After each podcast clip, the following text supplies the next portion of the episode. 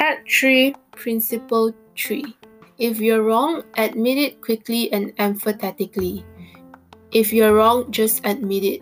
Admitting you're wrong is actually a great way to build empathy, rapport, and trust.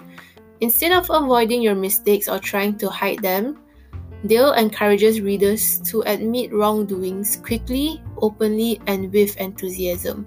If we know we're going to be rebuked anyhow, it's far better to beat the other person to it and do it ourselves. It's easier to listen to self criticism than to bear condemnation from alien lips.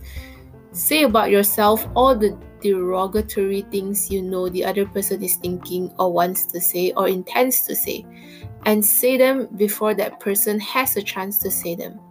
There is a certain degree of satisfaction in having the courage to admit your errors. It not only clears the air of guilt and defensiveness, but also helps solves the problem created by the mistake.